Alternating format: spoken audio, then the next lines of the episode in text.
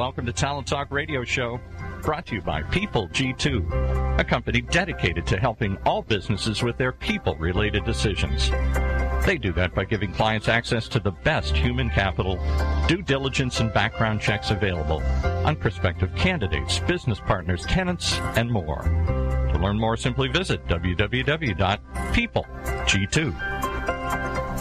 Today, we're privileged to have with us the founder and president of People G2, Chris Dyer. Hey, Chris. Good afternoon, and thank you for joining me. Again, my name is Chris Dyer, and I'll be your host for the next hour. In case you're tuning in for the first time, the Talent Talk radio show features a wide range of guests who care about talent and are uniquely talented themselves. On this show, we talk about talent in those two ways. At first, as it relates to success and uncovering the secret of really talented people.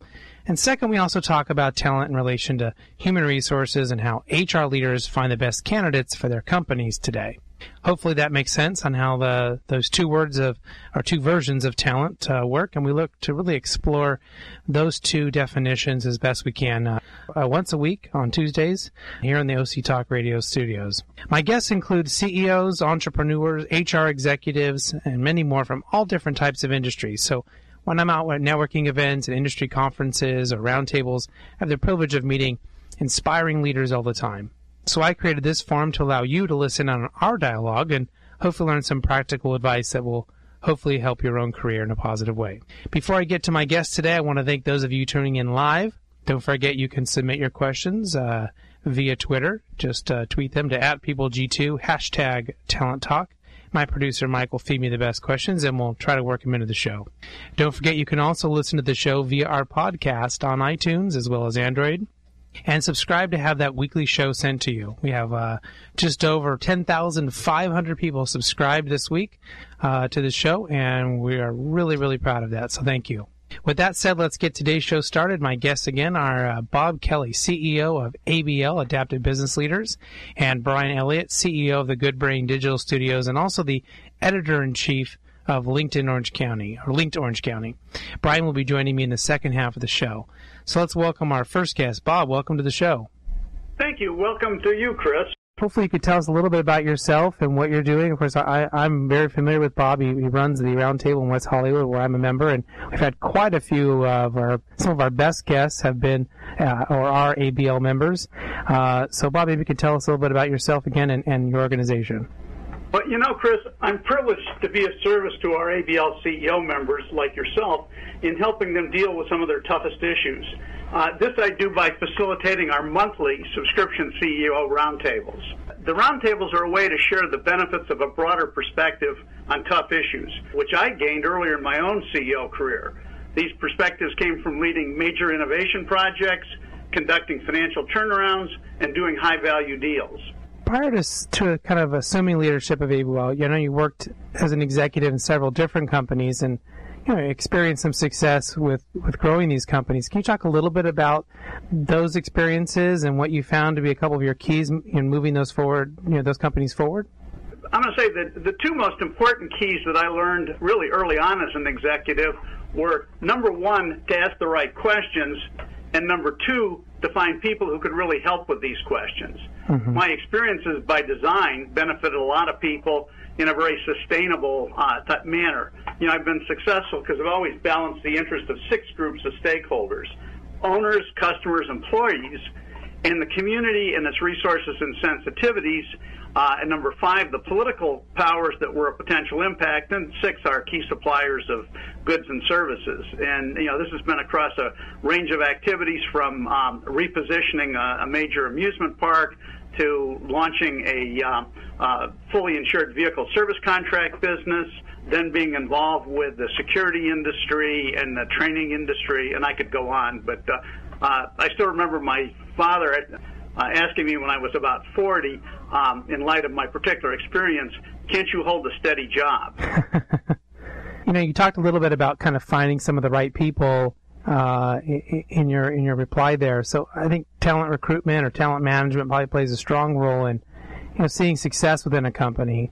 What were some of the challenges you faced with talent management? You know, were there difficult decisions that need to be made, or you know, how, how are you finding the right people to move the company forward? Well, Initially, the biggest challenge has always been to frame an effective job description and then to continue the recruiting process until I got an effective candidate. Uh, sometimes interviewing 100 candidates to find the right one. And then this was always followed by ensuring that the new hire either succeeded quickly or left early. Mm-hmm. Uh, I also always carefully checked references and did as much background screening as possible, usually having to go to the library. That certainly dates my earlier executive experience, doesn't it? Yeah, the library. What's that? That's what we used before Google. Oh, okay, okay, yeah. So, you know, having served as a chairman of the board for six technology companies, which is, you know, quite impressive, I know you've seen a lot of changes to, to an always transforming market. When you think about those companies and the challenges they face today with, you know, such strong competition in that, in that market, you know, how have the recruiting parameters really changed from what the, and what advice would you might, you know, kind of give to people trying to look to stay on top? Well, I think in terms of recruiting parameters, the single biggest change has been the internet. You know, other than tapping personal networks, which I could do in the past and can certainly do today, the internet is now a major recruiting tool. In fact, our organization uses the specialist decision toolbox to craft internet job descriptions and also to craft internet ads that do work effectively in this medium. I also always mention Decision Toolbox to CEOs today looking to find people out of their network. The other thing is the need for more effective background screening information, especially because so many people today can lie so convincingly during a job interview. Oh, yeah. When I was in the military, we called background intelligence G2. I still do. And uh, interestingly, I guess your firm is called People G2. Uh, and it, I'm going to say it certainly, uh, to me, provides reliable background screening. And I mention reliable because recently I was so appalled at the poor quality of reference checking that was done of me for a person I knew well who was being hired in a very senior role by a big four accounting firm. They used a firm that was so bad that to call them incompetent would be kind. the poor quality I experienced with this firm so intrigued me that I carefully checked them out. Apparently, whoever hired them must have been overly impressed with the CIA and FBI people at the top of this organization that they never bothered to do a test of their own. Mm-hmm. Experience with this firm that had been hired by a big four firm provided me with a hell of a better understanding of why these so-called investigative folks could have advised our then president and later our secretary of state that there were weapons of mass destruction in Iraq given how dangerous a bad top level hire can be, and boy, I've seen that situation. Uh, actually, I've had to deal with some of those uh, as a newly minted uh, board chairman. Mm-hmm. All these people a weapon of mass destruction for a company that just looks for a top management pedigree. I'd always personally make sure I ran my own test to ensure that I had a competent company for any background or reference checks. We talked a little bit about uh, your more current role uh, as CEO of ABL, and I know you've continuously tried to explore and develop you know new programs. What would you say is maybe one of the two programs that are partic- you're particularly proud of, or that you feel uh, have the most impact on the professional growth of those who have, uh, excuse me, that have participated? I'd say that the uh, the program I'm most impressed with um, has been our Top Tech Trends program that's now ably led by our very savvy and successful Dave Burkus. This program continues to be highly valued by uh, those people that attend it, and it's in its 11th year. And it will be conducted this year in Long Beach on January 29th.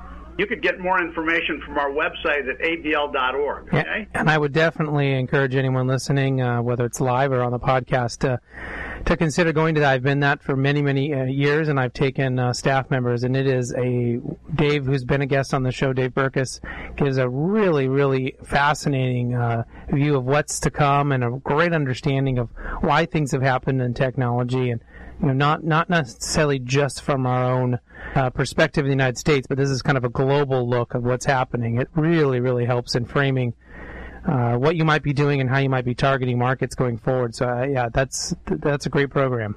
Yeah, and it's exclusive. I mean, you have to be a CEO uh, to, to, be able to uh, to participate if you're not one of our members. And as you right. pointed out, our members are, uh, in fact, encouraged to bring their top management team. So, is there a, maybe a specific skill or technique that you feel kind of contributes to your role, but maybe you had to work on over time? It wasn't a natural thing for you.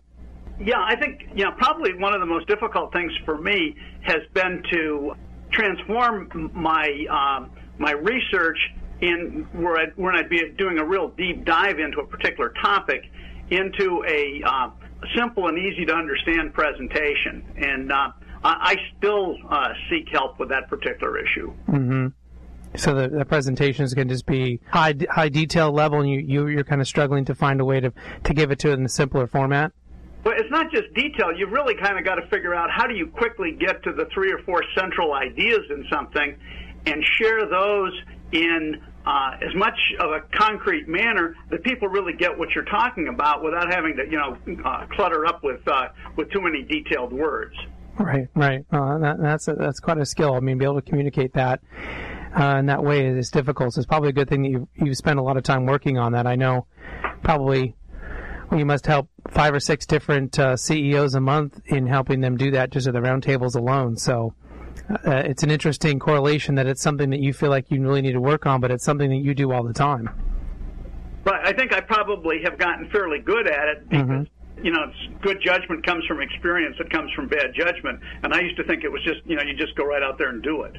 Well, I know that uh, probably a, a, third, maybe even uh, maybe even half of, of all the books that in the last few years that I've read or that I have sitting on my nightstand that I'm trying to get to to read have come as recommendations from Bob. Uh, he's an avid, avid reader. He's probably read every book that's out there and maybe a few that haven't been published yet. This question really is kind of highlights uh, some of your expertise and, and, and talent here, and it's a question we love to ask our guests, and that is, what are you reading right now? And tell us about that book.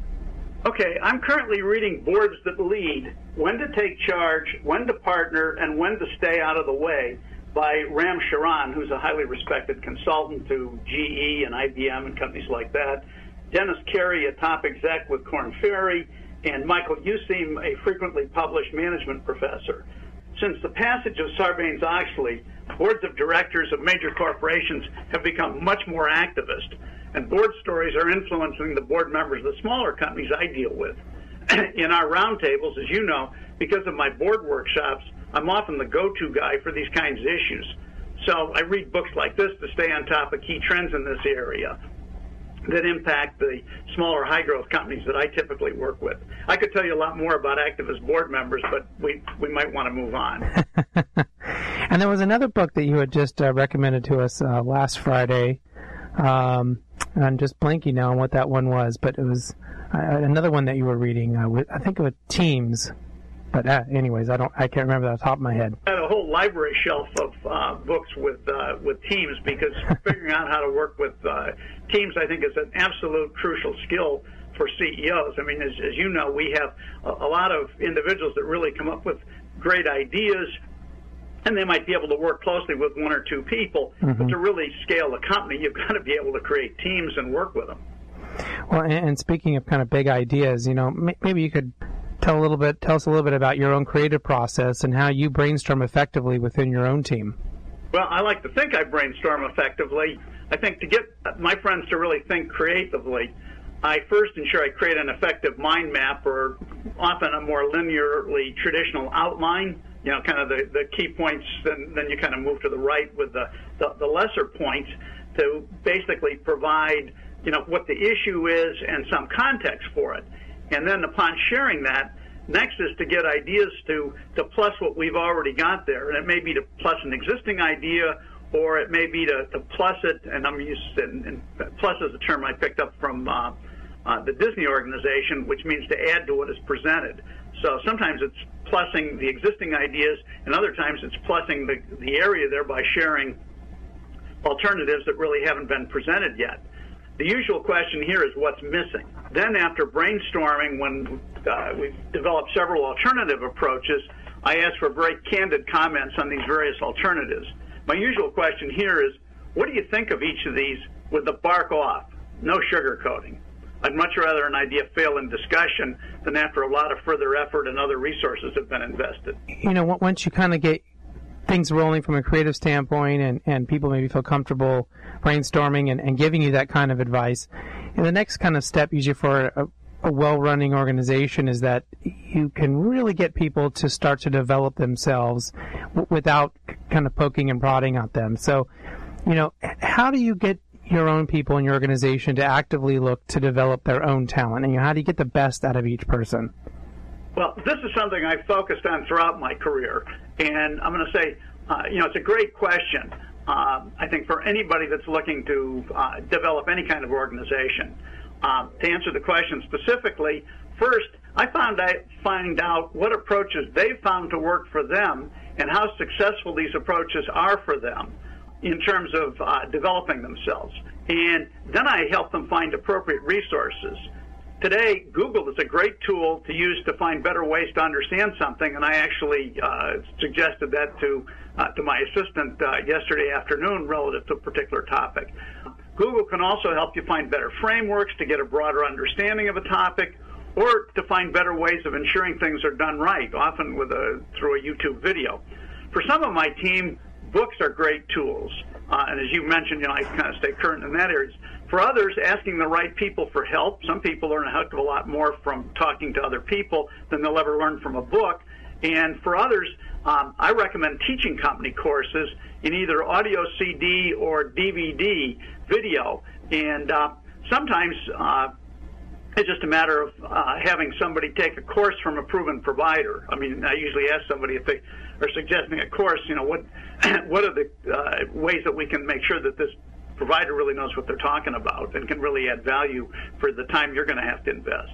And when you see the, those people who are being the most successful, maybe in that in developing themselves and uh, getting that information that they need, do you think that really loving what you do is an important part? Because we've had people kind of opinions kind of in two categories. One, loving the actual thing you're doing, and then also, you know, loving the the company or, or what the company's all about. Um, you know, do you do you see that people kind of fall in those categories who are doing the best uh, at their own work and within the company? I mean, I'd use the word passion. You've really got to have a passion for things, and actually, that term's getting a lot of currency in the press right now because of a, a book by our former Secretary of State. But I think you you know it's really crucial to um, what, what are people passionate about. I think that's probably one of the most important things. And as you're saying, you know, it could be uh, about the particular type of work. It could be the the enterprise. I think it's a process too to help people cultivate passion. You know, there's a lot of people I've worked over the years uh, that certainly didn't have any passion, uh, particularly in larger organizations. You know, and uh, as somebody that was heavily involved with innovation, I usually look to maintain a relationship with them, but recognize, you know, there's just a lot of people that don't have any passion for what they do. And uh, in the kinds of uh, roles I had, it was finding people with passion. And as you say, it could be passion about the particular task, or it could be passion about, you know, the outcome that we're pursuing. Uh, but definitely passion and, and loving what you do is important. I think loving it to the point that you have passion is really key. Yeah, yeah, and we do seem to have a. If you can find people who can be passionate about at least one of those two things, pre- preferably both, if they love the company and they love what they're doing, uh, you can get get a lot farther within your organization with what you're trying to do and, and, how you're trying to make your overall experience or accomplishments within a company really pursue. There's another dimension as well, and that's loving the uh, experience as created by uh, their peers. Mm-hmm. I learned that in the military. I mean, you know, they in boot camp they really do a hell of a job of bonding people together so that you really develop a, a, a conscientiousness about the other people in a group. So you're very responsive, if you will, to your small group culture. And, and I found that's also a, a key factor. In fact, in many situations, people may be more motivated by their uh, affiliation with their uh, uh, teammates than they are by either the, the project or the company.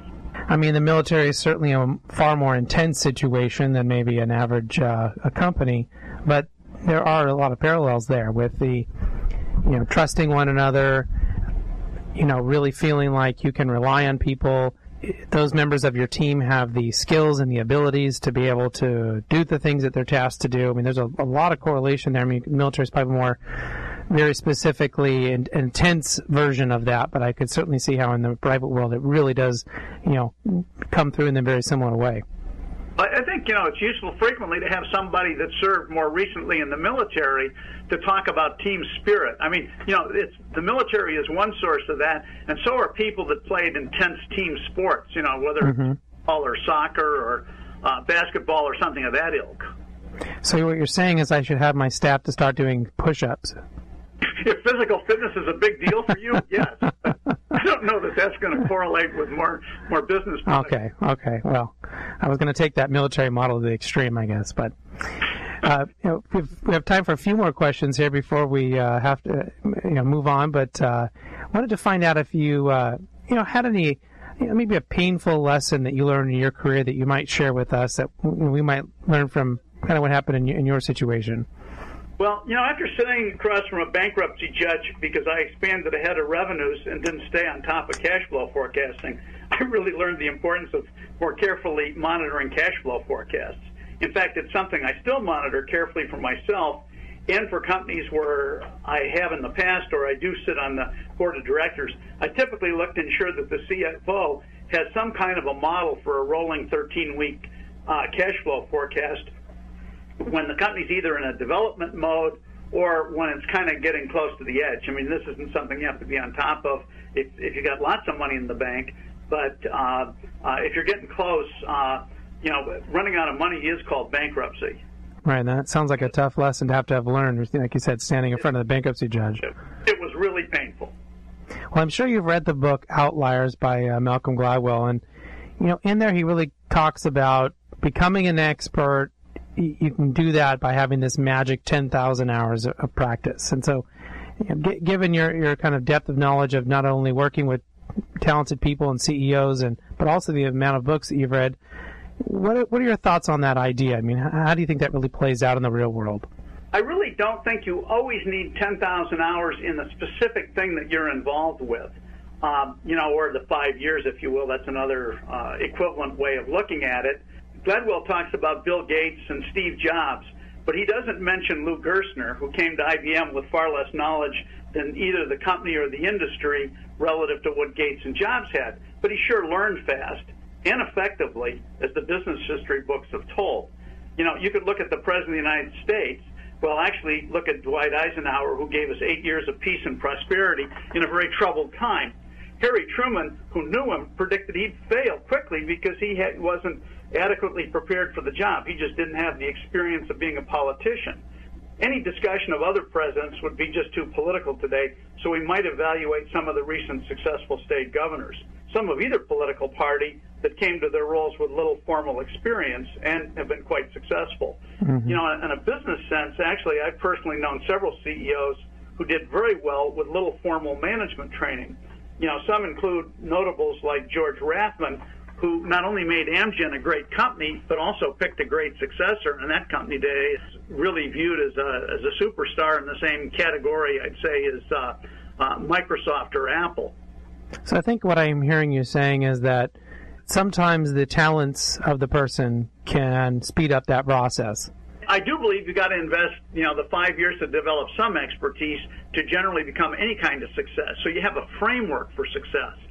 But I believe once you've done this, you can become an expert in some other field in a lot less time, depending on you know your passion or how much you love this, uh, and your own talents. Oh, it certainly makes sense. Well, Bob, the last question I have for you today is: How can people reach you if they're interested in learning more about ABL? Uh, the key, I'd say, is go to our website and click on our information form. It's a simple information form, and one of the things it does is ensure that somebody's qualified for our organization. And then uh, we get in contact with them, and uh, I certainly look forward to meeting people in our roundtables uh, that are qualified to be able to help others. And what's that website address again? abl.org. Uh, that's uh, hope people will go and visit that. And I know we have quite a few CEOs that listen to the show on a regular basis, so they might be interested in checking it out. Bob, thank you so much for being a guest on the Talent Talk Radio Show. It's been a pleasure. Hopefully, we can have you back and you can update us on uh, on the latest trends or uh, books that you're reading and, and what's going on uh, within the organization. It's been a pleasure for me too, Chris, and thank you. And uh, you certainly had some thoughtful questions. Okay, thanks, Bob. Bryan Elliott is our coming up next after our quick commercial break.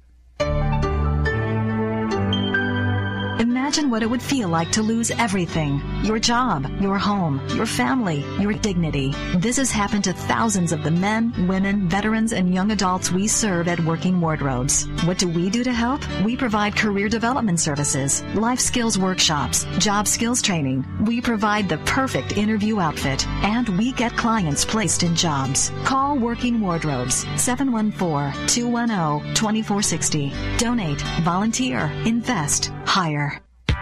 When it comes to pioneers in their respective industries, we all know the Apples, Starbucks, and Trader Joe's of the world.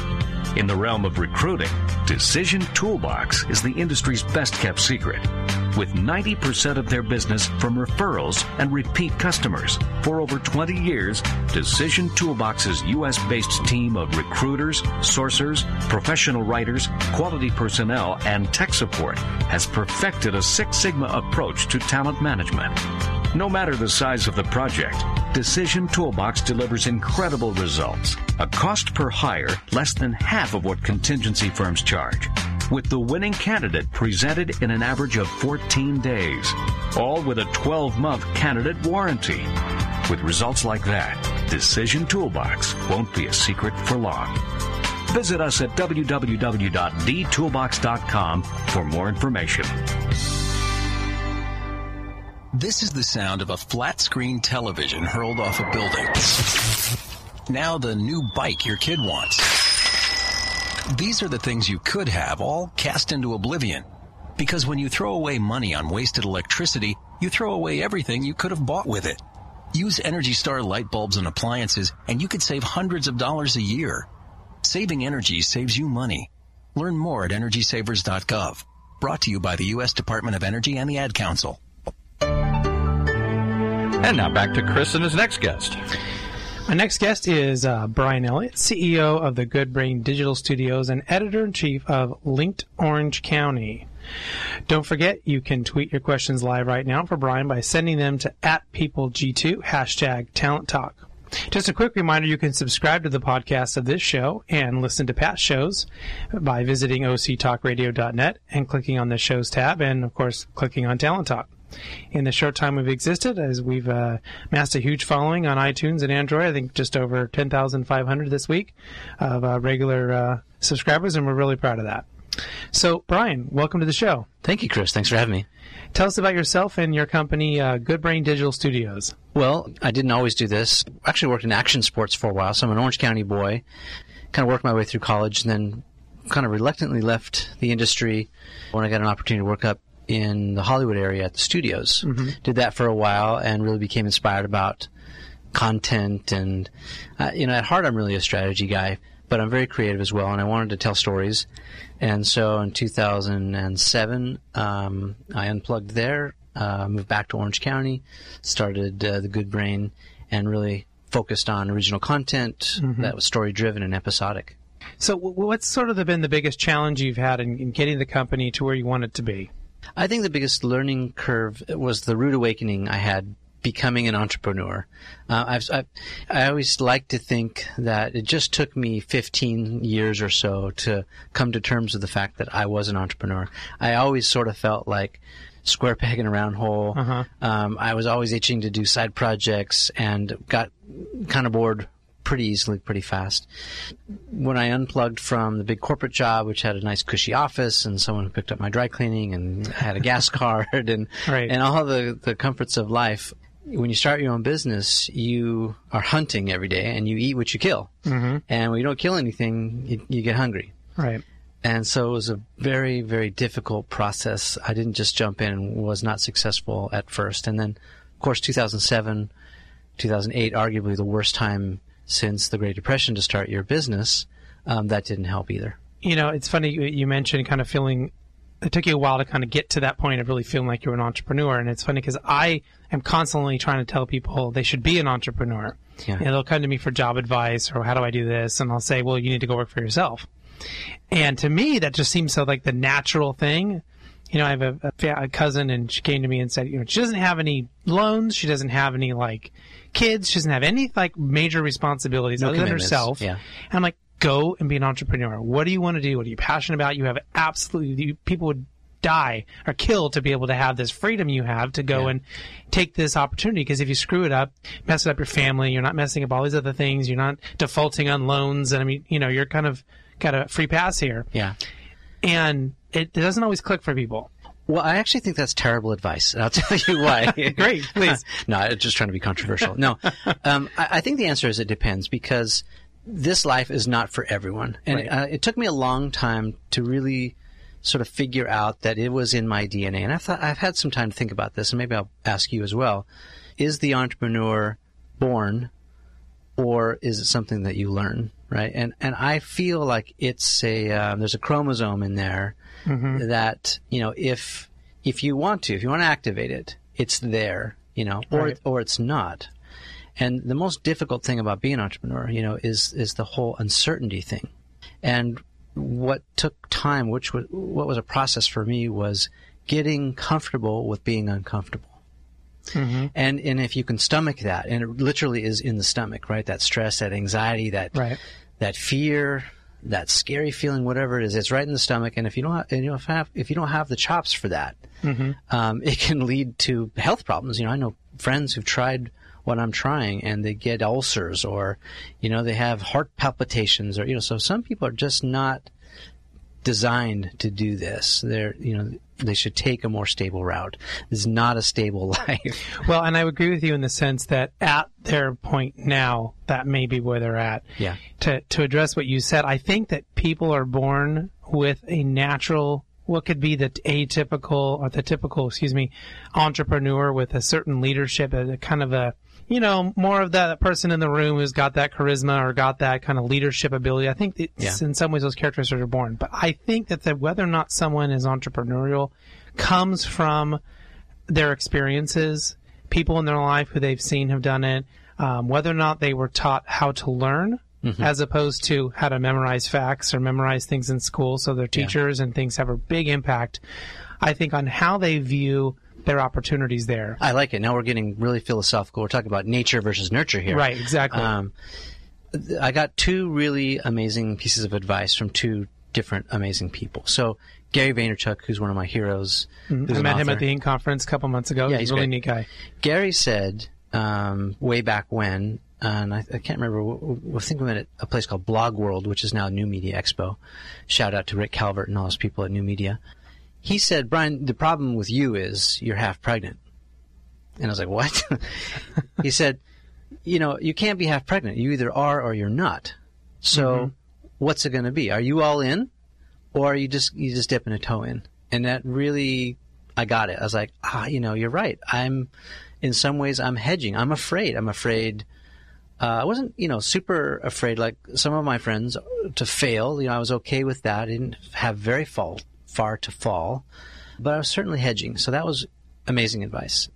The other piece of advice I got was from Seth Godin, who's also, you know, um, in the category of hero, mentor, and you know, we've become somewhat friends now, as much as you can become friends with someone like Seth.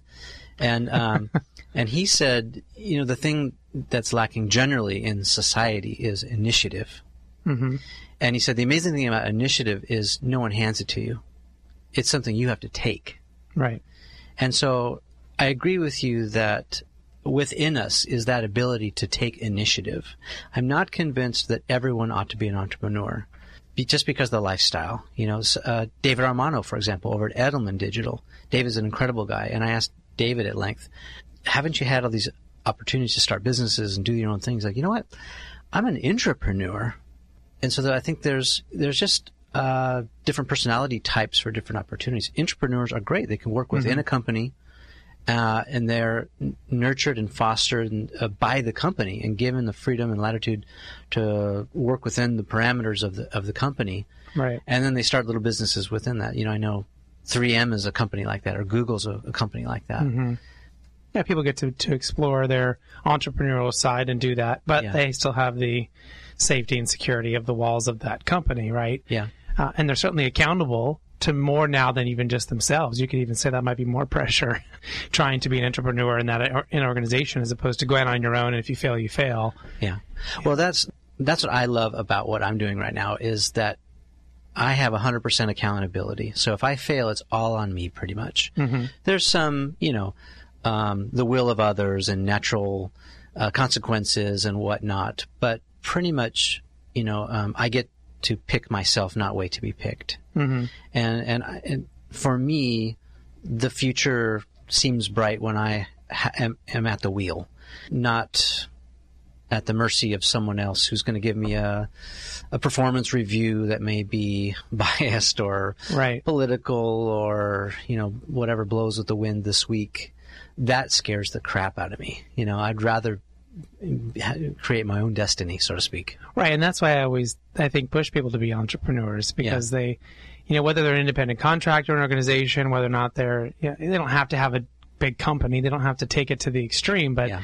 sometimes having controlling their own destiny, and if one guy or girl doesn't like them in a company, then go to somewhere else and go do those things without being tied up with, oh, my 401k is there, my insurance plan is there. My, Yeah. I guess society can kind of pull you down a little bit into the sense where you're comfortable where you're at, and it's really hard to take that risk Yeah. you know, and which is probably why most entrepreneurs start when they're very young.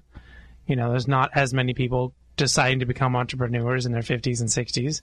I'm sure that, I mean, there definitely are, but by percentage, I would think you're younger when you have less to worry about. Yeah. That's when it's going to come into play. Well, necessity's the mother of invention too, right? Right. If I think before before 2008, 2007, a lot of us were riding pretty comfortably, whether we were in a job that we hated or we were just cruising along and all was well. And then all of a sudden, when the economy went sour, just all the rules changed. It seemed, mm-hmm. and so I would join you on that side in gi- you know giving everyone the same advice, and that is definitely start building your plan B in case the rug gets pulled out from under you. Yeah. So be an entrepreneur at whatever level that makes sense for you, whether it's completely quitting your job and starting what you love to do, or you know toiling away in your garage after hours, after work, um, building your empire in case you know the time you're spending building someone else's empire doesn't work out. Right, know? right. And there's certainly the case for people who work a do the work that they need to do to live and are entrepreneurial in another way, not in the same way you and I might be, but let's say that they are in a band or they want to really become proficient at you know their particular art or skill and that's not really ever going to turn into huge money windfall for them. You know they're going to do the work they need to do during the day but they have this other thing and that's similar i think to what you're talking about from a, what entrepreneurs do about kind of loving what you're doing, really being able to, to control your own destiny, to dive in there and to do great work and to feel great about it. But for some people, that's not going to be also tied to their paycheck. Yeah, and so you know, I guess it goes back to strategy. My mind thinks you know, strategy is about why we do things, not what we do, mm-hmm. right? And if you go back to like the um, the Maslow hierarchy of needs, you know, that Right. starts with food and water and shelter and things like that, and it works its way up to being fulfilled. I think you have to ask yourself if you're considering this life is why am I doing this? Is it because I am unfulfilled? I feel trapped, oppressed, um, exploited in my current job. Am I? Uh, do I need more money? Uh, do I want to spend more time with my family? Ironically, I had these high hopes of you know when I quit my real job. Oh, I'm going to be able to spend so much more quality time with my family, and of course, Yeah. we all know that that that's not the way it works. It's like it gets worse, but Right. It works with, with, with little pockets of you you get to control something, you know. Well, there's the flexibility, right? So Right. if you if you get to a point where you can uh, meet your needs, your financial needs, then it's amazing because if you've got that baseball practice, or if you want to be the soccer coach, you can schedule around that stuff Mm-hmm. if you're good, you know. And ordinarily, you know, the nine to five stuff does does not allow for any of that period, and so Right. it gets a little bit depressing if you're a dad. Yeah, real Yeah. depressing. when you kind of consider some of the hiring you've done, uh, now that you've kind of been going, you know, what do you think has really kind of been the key to some of the top talent that, that you've had to kind of really work with? Well, I'm not the first to say this, but it's generally known that we all want to work with people we know, like, and trust. Mm-hmm. You know, those are sort of the three components. For me, because I'm not all that smart, really tried to surround myself with people who are better than me. Uh, you know, I've been an athlete all my life, and I know firsthand that when I play sports with someone who's better, whether it's tennis or golf or whatever we're playing at the time, if I play with someone who's better, I play up. Right. And so that's a general strategy I've got. Find people who are better than me, find people who can complement my skills. You know, so if I'm good at this, they're good at that, and together it's kind of like that peanut butter and chocolate combination. It's good together. And then I th- also think it comes down to personality. Mm-hmm. You know, it's is it a personality fit? You know, another one of the ventures, I think this is how I kind of first uh, was introduced to you, was the linked Orange County. I know, get your emails from time to time. Can you kind of share what your vision was behind creating this and, and how that vision has really come to be realized? So, Linked Orange County is uh, in the category of passion project that's just turned into something that's taking over my life. um, but it's been incredible. Um, at the same time I started my company, I felt very disconnected. And like I, I referred to that being, you know, that rude awakening. I, I, I felt disconnected from resources, from people, opportunities, to money, to all these different things. The And- entrepreneurial island. yeah. Yeah. Uh, and I didn't really know where to turn. And so my first reaction was to seek out other groups and organizations that might help me out. And I sampled, I don't know, probably 50 of them. I went to all the networking events, and I really hate that word, networking, believe it or not. I'm sure there's good groups out there, I just couldn't find any.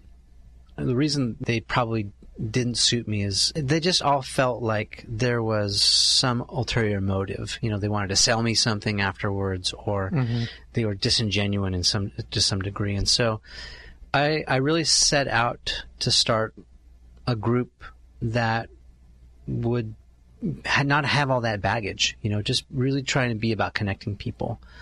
Um, and I started it just with a handful of people, and I said, "This is by invite only. If you know good people, feel free to invite them." It's all about connecting people, connecting buyers and sellers, information seekers within you know with information, uh, teams to each other, all these different ways to connect. And if you remember, during the time, there was also a lot of very well-intentioned people um, who lost their jobs that suddenly became marketing experts, and that really annoyed me because because you know very well-intentioned stockbrokers or real estate agents or whatnot who were you know the unfortunate casualties of this bad economy um, were jumping on, for example, the social media bandwagon and, and starting to be social media marketers, and they had absolutely no right to do so. Um, again, well intentioned, but just leading, sort of blind leading the blind. And so it occurred to me that what we really needed, especially in Orange County, was expertise. And so with my relationships, I started to reach out to some of the people that I thought were true experts. And honestly, there's only, you know, a handful of these people Right. in, in the country, let alone Orange County. I think I think there's zero experts in Orange County. I'll say with confidence. There's a lot of people who sort of know what they're doing that are getting bad, better at it, uh, and I'm one of those. I'm a, you know learning every day. But I'm talking about people people who are writing books on this. So I reached out to people like Brian Solis, for example, who I thought was amazing. Brian, you know, uh, PR guy who who started writing books in, around the tech scene, and then really just just is amazing talking about the, the connected economy and you know he wrote books like um, drawing a total blank That's the name of the book, Drawing a Total Blank.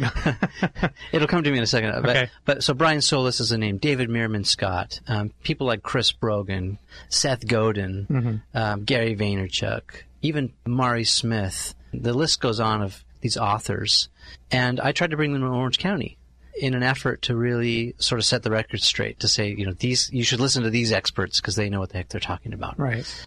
and so that's what we did. We started bringing in these folks, and um, the turnout was amazing. You know, the the group grew really quickly from a few members to, gosh, within a year we had like five thousand people, and now it's in the twenty somethings. I've lost count. You know, it started as something very small, grew into something much bigger, and now it still is an organization dedicated to connecting people. And I think through the linked, you know, uh, OC magazine and kind of some events that are offered by the by the group, you're obviously trying to kind of you know really reach a wide, you know, breadth of, of business professionals. So maybe you can share a little bit about your thoughts. What was the process that went into considering the type of people you wanted to recruit? Because you talked about you kind of started with some people. You know, did you kind of really kind of have an advisory board, or did you, you know, how did you really kind of make that final choice of what you were going to go into? Yeah, so we really just got you know organized with an advisory board last year. I, I guess I didn't start out with a particular demographic with air quotes in mind. I was really just looking for people who cared. You know, people who wanted to do stuff that matters. A lot of people ask me, "Well, how many members do you have, and how's it going?" And and I really, I'm not keeping score that way. You know, the I think one of the pivotal times in the history of the group came when we wanted to bring Seth Godin to town. And if you don't know Seth, he's the godfather of modern marketing. You know, he's written 14 plus best-selling books. Yeah, you had to be under a rock to not have heard his name. yeah, I mean, he, he basically invented this permission marketing. He wrote the book on it, literally, right? right. So um, we wanted to bring Seth to town, and um, I was super excited about it because he was responding to me, and um, it, and he was expensive. You know, I'm not going to lie. It was forty thousand dollars was his day rate. Um, as it was actually eighty, and then he agreed to give me the bro deal and, and made it forty.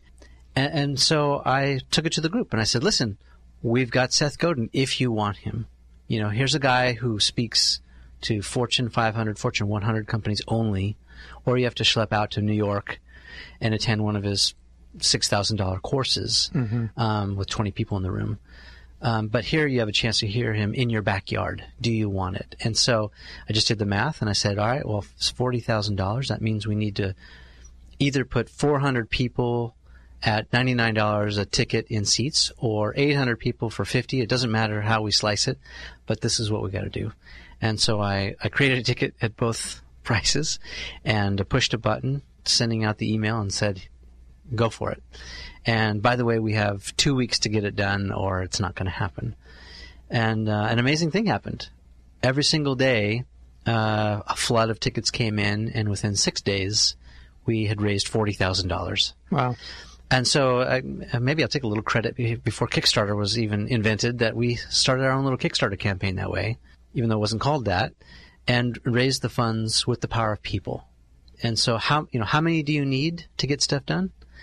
You need the right number, the right number who care, and the right number who are willing to step up and take action and get it done. And that's what you need. You mentioned uh, quite a few books uh, today, but um, I'm wondering if there's maybe a book that you're reading right now that you might share with us and uh, give us a little insight on, on, on what you're getting from it. Well, I'll apologize to my friend Brian Solis and give a shout out to his book. It's The End is Business as Usual. And um, he talks uh, a, a, lot about really important things, and I'm actually going back through my library of books and, and, and rereading several things. Um, uh, Seth Godin is probably one of my favorite authors. Um, I'm I'm rereading Linchpin. It's an incredible book about taking initiative. Uh, of course, I'm reading Gary Vaynerchuk's book, Jab, Jab, Jab, Right Hook, mm-hmm. which is about you know knowing uh, when to give and when to ask for right. things. What else am I reading? I love Scott Stratten. He's one of my favorite authors. Written books like UnMarketing. I'm reading uh, Ken Robinson's book. I I'm, I don't like fiction. Oddly enough, I like to watch it in movies, but right. when I read, I only read nonfiction, and it's typically business books. I'm very much the same way. It's nonfiction stuff, but every once in a while, something will come around that'll be so good, fiction wise, that I, I go, I'll get into it. But I would say 90% of the time, it's you know, you're kind of looking for that next thing. It's, yeah. you, know, you can't get out of your entrepreneurial head. Yeah. You know, how do I get the next advantage? How do I learn the next thing before everyone else does? How do I pick something up that would really help me? Yeah, I feel like I've, I get a nugget or two from every book, you know. Mm-hmm. Um, and then when I go back and read them, if I, because since I have a different perspective about it, Tribes is a good example. You know, that's one of Seth's uh, books he wrote back in 2010, and probably the inspiration for forming a group like Linked Orange County, even though I formed the group after, or rather before I read the book. But yeah, it's interesting how you can, when you're at a different stage in your life and you reread something and you see it a little bit differently, you have a little different takeaway. So we're kind of getting down to the end here. Uh, we've enjoyed having you on the on the show. I guess uh, probably the the main thing we need to make sure everyone knows is if they're interested in getting you know more information about what your company does or certainly to join the group what's the best way for them to do that? So my company website is thegoodbrain.com and um, you know we're a digital agency focused on video production so we do a lot of shows. I have a show called behind the brand. Or you can go to linkedoc.com if you want to join the group. And of course it's free to join we have meetups every month we've launched a magazine linked orange county magazine which is sort of our fast company for Orange County, mm-hmm. trying to be a non-biased, non-political voice for business in Orange County. Right. and there's lots of other things going on. So you can find me on Twitter. You can find me on. If you, I mean, if you can't find me, you're, you're literally under a rock. Yeah. And you've had you really had some uh, fascinating interviews uh, that you did. I think this last year. What were maybe one or two of the of the better ones that you really enjoy doing? I think they're all great uh, in their own way. Some some that stand out. Um, it was really fun. Uh, I'm a big fan of The Office. You know that that just wrapped up their their uh, Right. tour this last year. I got to sit down with actor Rainn Wilson, who plays Dwight on the show, and he's hilarious. He's he is is as quirky in real life as he is on the show. He's got a heart of gold though, and and it was fun because we went out to his farm. He lives on a farm. He really does. Just not a beet farm, but it's a farm. I think he has beets. Oh, he does. Yeah. Oh, jeez. uh, he's got chickens. He had a donkey, um, a goat or two, I think, and and he was a lot of fun. And I was really struck by his dedication to do good in the world. You know, he started this channel called SoulPancake. He wrote a book previously that was a bestseller, but he's really out to change the world, and it's something that, that I really. I'm on the same page with that because in my own little way, I'm trying to be the, the change that I want to see in the world. Uh, definitely don't have the impact that he does or the reach, but you know, in my own little way, I'm trying to to do good and trying to leave an impact. And um, especially where I live here in Orange County, you know, I live here, I work here, I'm raising a family here. I'm I'm definitely invested. You know, that's what Linked Orange County is kind of all about. It's it's all about creating this platform and this vehicle to do stuff that matters, whether that's you know bring in experts or make change happen, or you know uh, do something on a charitable note or whatever it is. You know, we're really trying to to do some good. That's great.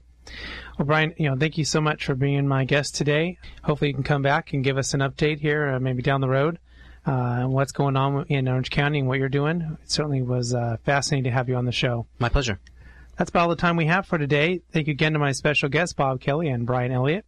Tune in next week at the same time, 1 p.m. Pacific Standard Time, for Talent Talk, brought to you by People G2, to hear Jessica Miller, uh, Merrill CEO, uh, Jessica Miller Merrill, excuse me. If I it isn't, if I don't go at least one show uh, screwing up somebody's name, it's something the universe must explode or something. So, CEO of Exceptional HR and Dan Hampkin, CTO of Veolia. Until then, do what you love and show the world how talented you can be today.